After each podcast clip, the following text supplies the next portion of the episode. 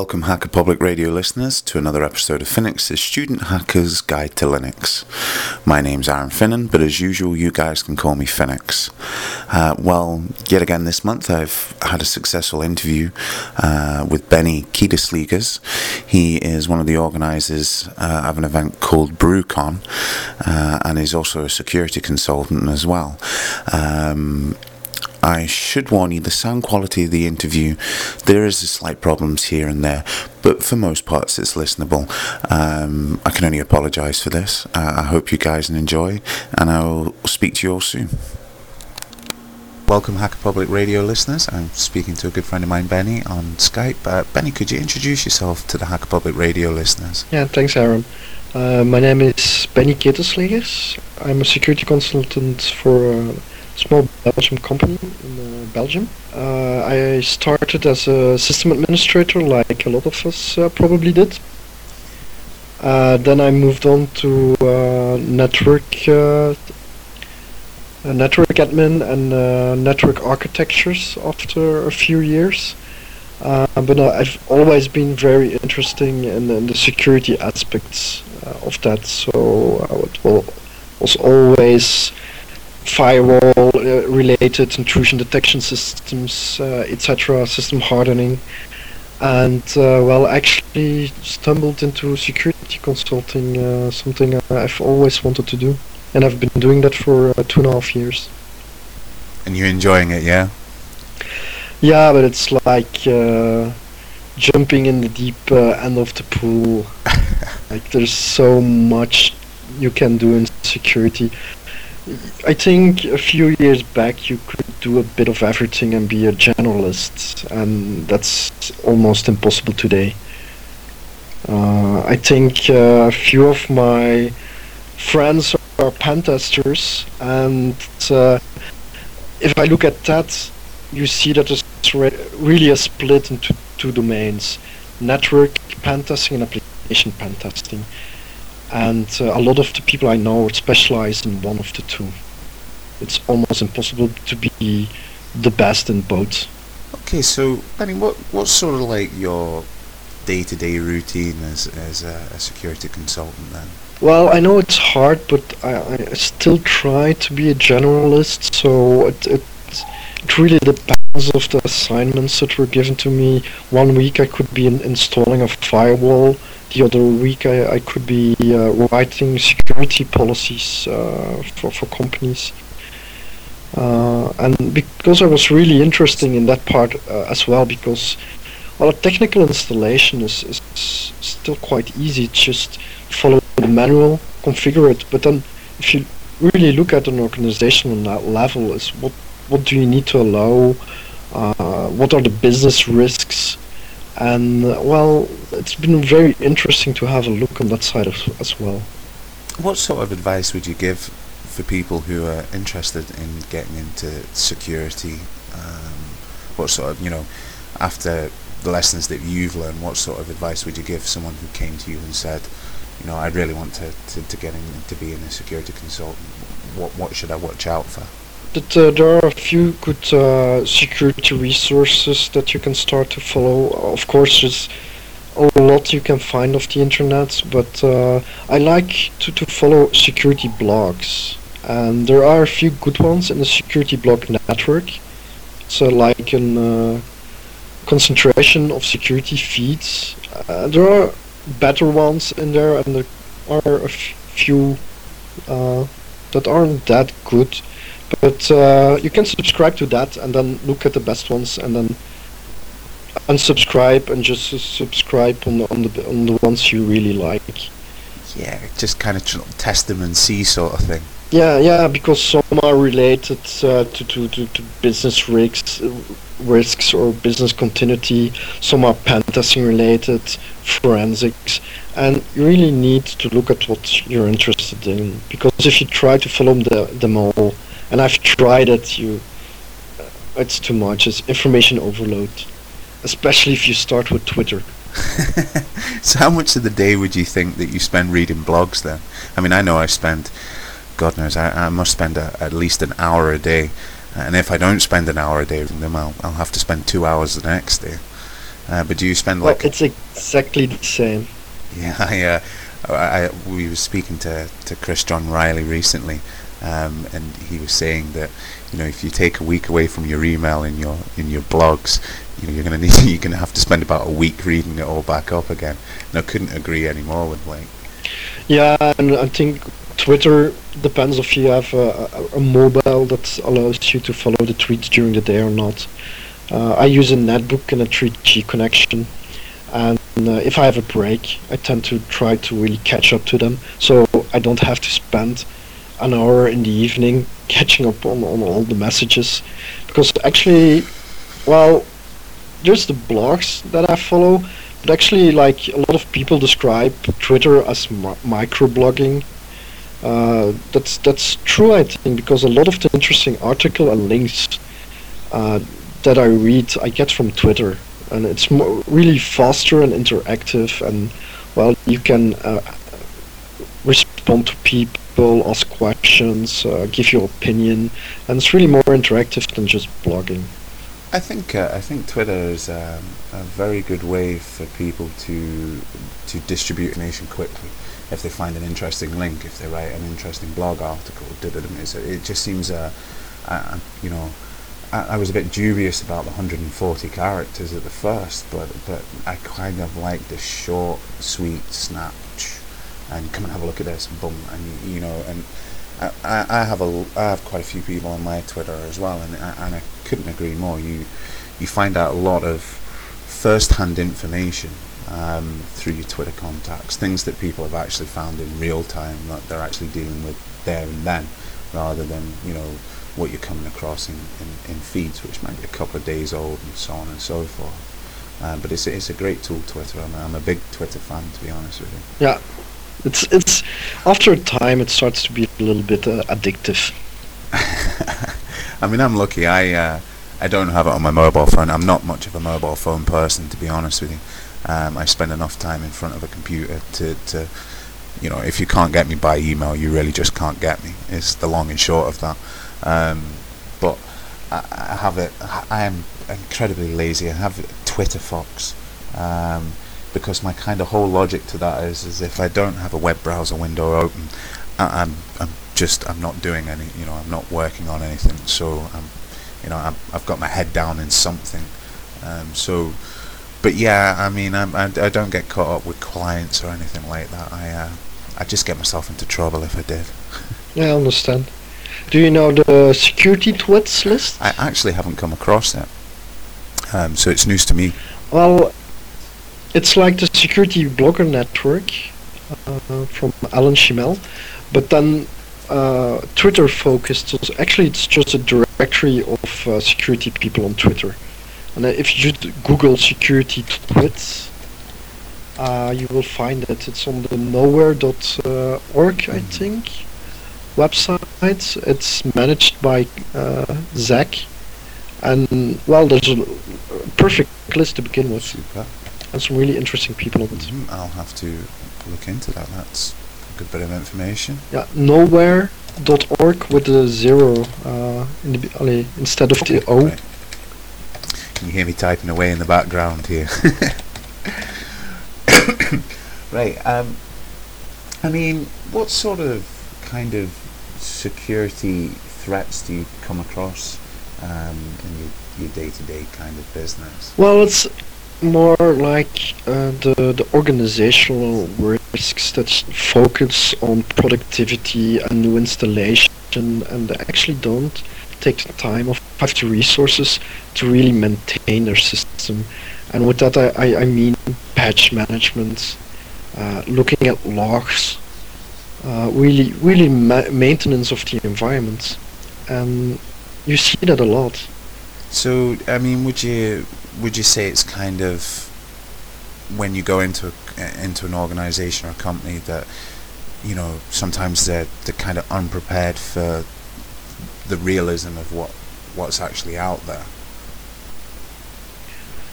Well, it, it depends um, on on the activity of the company. Um, if if um, it's a financial institution, those people really have a higher risk of being attacked and they tend to be more aware of, of, of the importance of security and a lot of other companies um, don't have the same mentality and it really depends on, on, on really yeah, the, the governance and the, the IT management of that environment and uh, you can have two companies in the same industry and, and still be, be a lot different from e- each other. I think I think you you know you, you raise a fair point, especially with finance institutes, because they've been such targets for so long that that you know I think it's a case of you know and sometimes maybe it's a case of what Mrs. Jones has because another finance institute is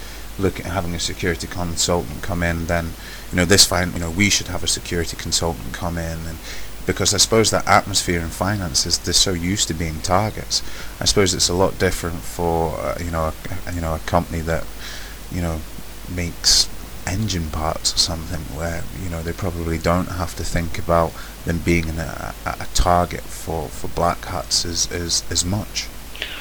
Well, I think most companies do have a basic level of security, and it, it's actually a lot easier to just uh, target home users or, or, or the clients because, well, the, the, the average person isn't really aware of, of of security and, and how to secure his, his computer because it's be it's become really really difficult because even if you have automatic Windows updates, a lot of people tend to forget all of the plugins and additional software that they have installed, and there there, there isn't enough of um, controls and checks on that. Uh, I t- I'm talking about uh, Acrobat Reader, PDFs, readers. there, there's a lot of is issues at the moment with that one. A lot of discussion with the the lack of patches that were yeah. available from Adobe because there was uh, active exploitation on on the internet uh, in that one. Uh, QuickTime, uh, Flash Player, uh, just to name a few of them. So, would you would you say kind of one of the the biggest then is maybe the lack of I, I don't want to education because that that's such a strong term to use, but the lack of, uh, of of understanding that some home users have that their their system is vulnerable to a whole whole host of problems, and thus from there can be used in a whole host of other things like you know the BBC botnet scandal and all of this sort of stuff. Well, we've been telling people to patch their systems, but with patching, they know well the Windows Update button. That isn't enough today anymore, and, and install an antivirus, and then yeah, install um, a firewall and antivirus, and then you should be safe.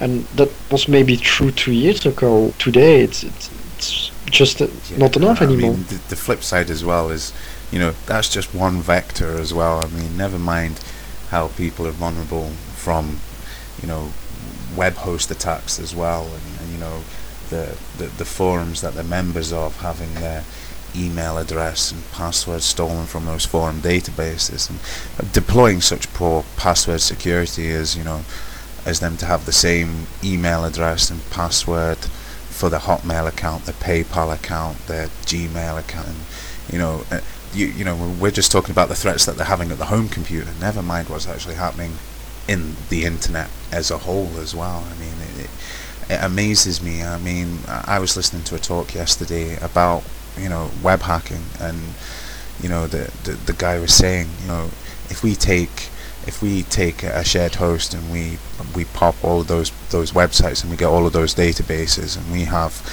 in the end 50,000 email addresses, you know, even if a small percentage of those people are using the same Hotmail address and password as what their as what their Hotmail account is, then you know the chances are they're going to do the same for their PayPal and blah blah blah blah blah. And and it just amazes me when you think about how you know how many how few people you would meet in the street actually appreciate the severity of something like that. Yeah, and you see another problem arising. That's uh, the yeah the social networks and, and Facebook and because people uh, tend to put too much information on their profiles and then like you got a few incidents like uh, the Yahoo account of Senator Palin that got hacked by just using public information. And I've no. Did you hear about Kevin Mitnick on Facebook? Yeah, that is really funny. Like, just yeah, this account suspended because there were that many fake accounts, and they thought his was also a fake. And well, actually, he couldn't prove to Well, them. he'd registered with a fake name, hadn't he? He'd registered with a fake name, as far as I understand, and he was having great problems in proving he actually was Kevin Mitnick. And I think he said, uh, I I think I read it on the register, and I think he said something like, you know, I've had a career of being able to prove that quite convincingly I'm whoever I say I am, and now I need to prove I'm exactly who I am. I, I can't do it. Yeah, yeah. but but uh, I, I thought that was a, a brilliant twist of fate, to be True. honest with you. Yeah, exactly. Um, so, I mean, I, I suppose then in reality it goes without saying that you kind of think one of the biggest security threats in the future is, is, is users not understanding the, the that they need to they need to start protecting themselves rather than, than expecting someone else to do it. Well, user education could help, but but the question is, who's who's going to do it? I think it- it's a great point. I think at the end of the day, it, you know, you can't ask a company to take responsibility. You know, uh, at the end of the day, I've said this before. You know, you wouldn't jump into a car without, you know, learning how to drive first. And you know, and, and I think in reality with computing as well, that that you know it is up to the responsibility of the user to go out and, and make sure what they're doing is a secure environment. Uh, I mean hacking's not a hidden term anymore. I mean, it's in the papers every single day. I mean, people, you know, I find it hard to believe that anyone who's using a computer doesn't realise that there, there could be someone out there trying to get their data. Uh, I think that, you know, they say this in UK law, ignorance isn't a defence. You know, I'm not saying that black hats are right or anything like that, but at the end of the day, you know, some users need to start taking responsibility for, for, for their own safety. Well, actually, I had an interesting discussion uh, with a friend online, and uh, we used the same comparison that, that you just did. But I said to him, "Well, we were making a little bit fun of end users that they don't take enough responsibility and that they don't take enough measures to protect themselves, to patch their systems, etc." And actually, I said to him, "Well." Looking on another uh, point of view, I drive a car, I know how to drive it, but if anything happens to the engine, I wouldn't know how to fix it myself. And isn't that more, a little bit more the same analogy? Well, yeah, you you know you, you you could go down that route, but you know I'm not saying to users when the hard drive breaks they should know how to fix it. You know I'm not I'm I'm not saying that you know if if the graphics card burns up they shouldn't take it to a computer shop and they shouldn't get it fixed that way. I'm, I'm not I'm, that's not kind of my point in uh, that I'm trying to make. Uh, at the end of the day, it was, it was just that, like I say, I mean it's just about vigilance. Uh, I mean, I suppose in fairness, the other analogy we could use is that you, you know, you wouldn't leave the house with the front door wide open, so why would you leave your network wide open? You know, that that that sort of stuff. But you're right as well. I mean, uh, as an industry as well, I suppose we need to start taking some responsibility in, in you know, educating. I think I think the security industry is doing, uh, you know, is doing quite a lot at the moment. You think about how many of us guys are all out there blogging and and doing stuff, and uh, it's quite interesting, I suppose. Yeah, but uh, I, I know some of the other security consultants and, and, and security bloggers that um, one of the tools that we really like to check our systems for missing security patches is an online scanner from Secunia. I don't know if you know it, Secunia Online Security Inspector. Yeah, no, I've not come across it. No. Well, it actually looks at your system, and it doesn't matter if it's Winamp or QuickTime, or if, if it's not the latest version, you, you will you will just put it in the report, and you are like missing this version and that patch, and and it's really hard to get a hundred percent up to date system. Even who we who are security experts and, and consultants, well, there's a lot of, of, of software on your PC that you forget about that could be upgraded. and I haven't run it in a while. I'm, I'm a little bit afraid to do it. I do tend to install the most important patches, but I, I think you're right. I think the probably the worst culprits for for secure systems is probably security people. Um, you never take your own advice. It's like telling people to back up. You never do it yourself, do you? well, I'm I'm guilty on that one. I, I never do it. Luckily, most of my information is is online. Out in the cloud. Um, much the same. Out in the cloud. I, I, I didn't want to say that. It's such because that will take us to a whole other discussion. It's such it's such the buzzword at the moment, the cloud. But yeah, it's it mine's I'm much the same. Everything's out on the internet as well. Um, what's kind of like your? I'll put you put you in a, in a spot for a second. I mean, what's your top security tip then for for for use home users? Well, actually, the one I just mentioned isn't a bad one. Uh, most security uh, consultants or, or, the people I um, uh, chat with online use Secunia to just check the health of their, their own PCs. And that's the, the best tip I can give today. Uh, if you Google Secunia OSI, Online Software Inspector, it's probably the first link uh, that you'll find. Okay, and how do you spell Secunia? Uh, S E C U N I A. So that's S E C U N I A. Yeah. Right. Okay.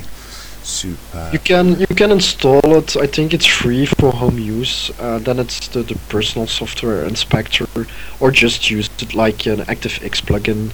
I think also it works with Java, so you don't need to have uh, to use the, the ActiveX. Right. I um. I, I, think I've kind of asked you all the security questions that I want to ask, and I, have got a question that I want to ask you now, and I, I know this is going to take us down a, a, a very interesting path. But what are your plans for the future, Benny? I'm hoping you'll mention BruCON. well, that's present and future. Um, we started with the idea to have a security slash hacker conference in Belgium because there are a few really cool ones uh, in the Netherlands, uh, hacking at random, and in Germany, at the Chaos Computer Congress.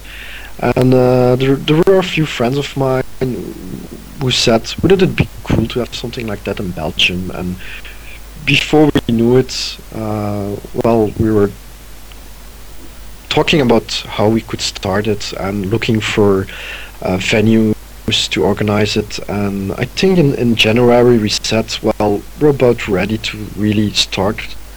And uh, we we made a reservation for a venue.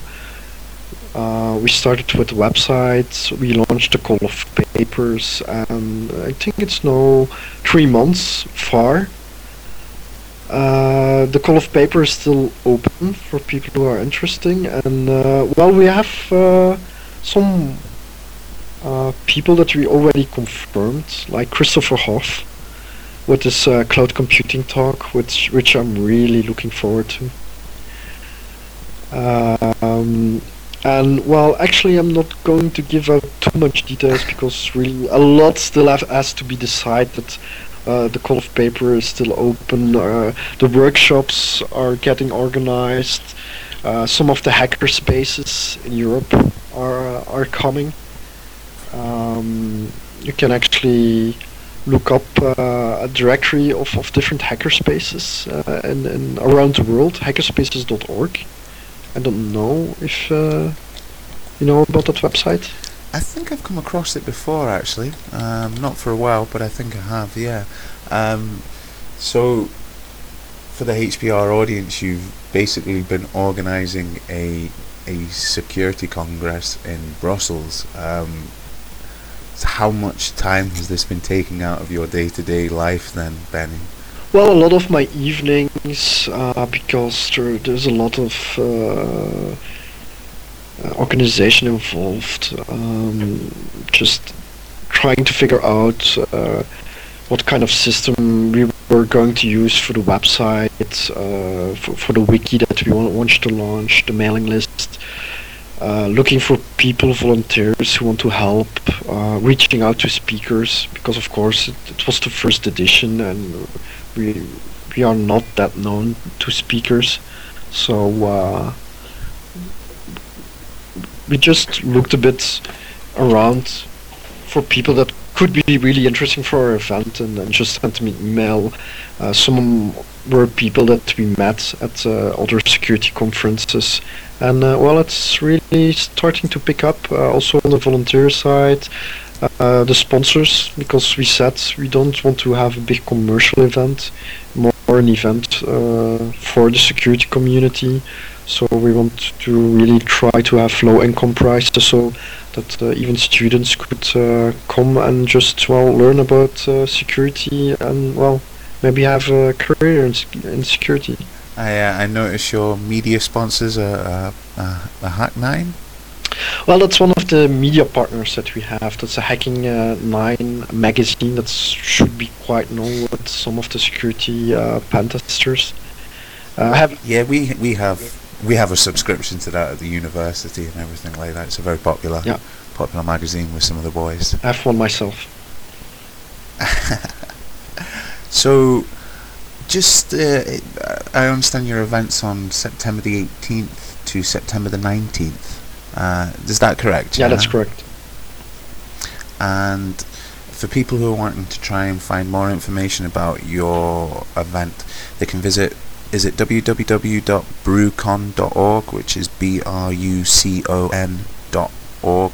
Is is that right? That's yeah? the one. Yeah, and there, there's everything on there. The most up-to-date information is more in the form of a blog. So if you're announcing workshops or, or speakers, it's more on the blog at this moment.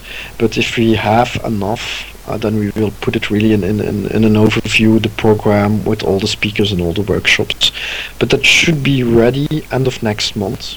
Uh, so when the call of papers is really done and we've, we've finished with reviewing everything. So if if someone from the Hacker Public Radio audience um, was was in Belgium and, and thought they could give you know thought they could add something to to BruCON or if they knew someone they could get in contact with you in the next couple of weeks and maybe submit something to you to see you know eh, eh, that those options are still open at the moment then.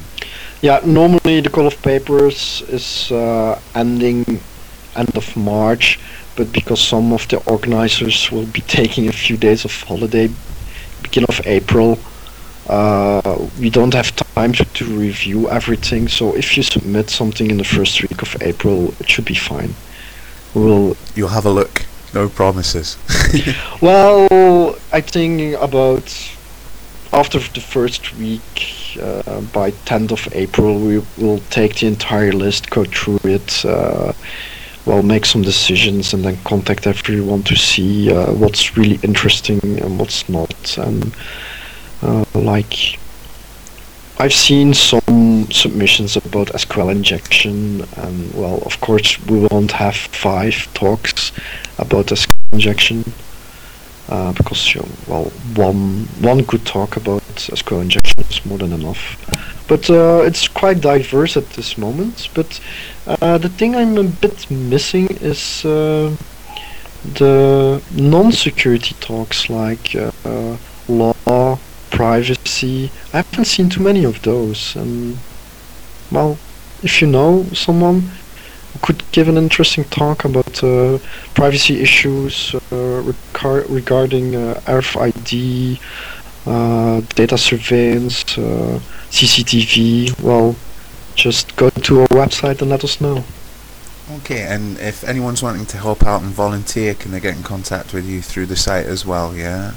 Yeah, there's a link to the email address, so just drop us a note. Uh, if you want to give a workshop, uh, some of the hacker spaces are going to do something with uh, Arduino. I don't know if I pronounce it correctly. It's a really popular uh, PCB board that you can use to make uh, sandwich robots. Apparently, that's one of the things I've seen online. Uh, like sudo, sudo, make me a sandwich. it's the best way of explaining sudo to anyone. If, if, if people haven't seen that comic strip before, there's a Um, I'll link to it in the show notes. Uh, it's absolutely hilarious. Yeah, Um, it's cool. I um. Is there kind of anything you want to kind of promote about BruCON this year? Is there anything you want kind of want to get out to people?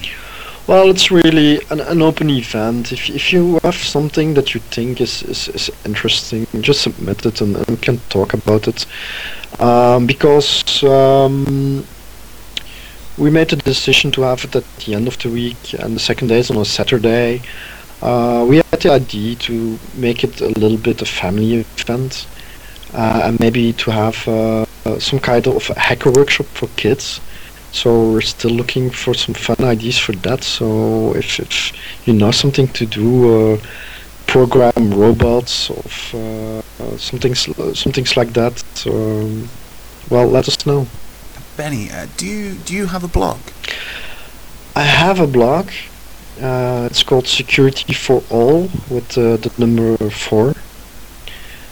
Uh, and I've been blogging on on that one for the last uh, two years. Uh, and I'm a bit ashamed to say that uh, with BruCON I haven't blogged uh, much last month. Right. Well, what I'll do is I'll, I'll link t- I'll link to your, your blog and, and BruCON in my show notes and everything like that. Um, is there kind of anything you, you know, I mean, obviously I've, I've asked you about BruCON, but is there anything you kind of want to, to talk about with the Hacker Public Radio listeners, or have we covered everything? not, I'm not meaning to put you on the, on the hop there. Sorry. It's just like is uh, is you know just wrapping up. If there's anything else that you'd like people to know about? Um, I cannot think of anything at this moment. Um, well, no. Uh, besides my blog and uh, the BruCON organization, there isn't much time left. I was going to say you're not going to have much time at all. Um, Benny, I'd like to thank you very much for this opportunity to speak to you. It's it's been fantastic, and I- I've been very interested. Um, and I'd like to wish you all the success with BruCON this year. Um, we'll certainly be rooting for you. Um, and everyone listening out in Hacker Public Radio land, um, if you do know anyone that can help Benny out, um, volunteers or, or calls of speakers, please get in contact with him. Um, it sounds like this is going to be a really, really interesting event, um, and I'm, I'm, looking forward to seeing what happens here. Um, and all that's left for me to do is thank you all for listening, um, and once again thank my guest Benny. Benny, thank you very much. Thank you for the opportunity uh, to also discuss uh, BruCON and my blog. And well, it's, it's been a fun experience doing an interview on Skype uh, for the first time. Yeah, I, uh, Skype for any people that that ever plan to do interviews on Skype. Um, just I warn you, Skype is the most unreliable thing when it comes. It must just be my my natural persona when I touch anything to do with Skype. It just seems to crackle and break all the time. Uh, but fingers crossed, this has come across come across well. Uh, anyway, thanks very much, Hacker Public Radio listeners, and goodbye.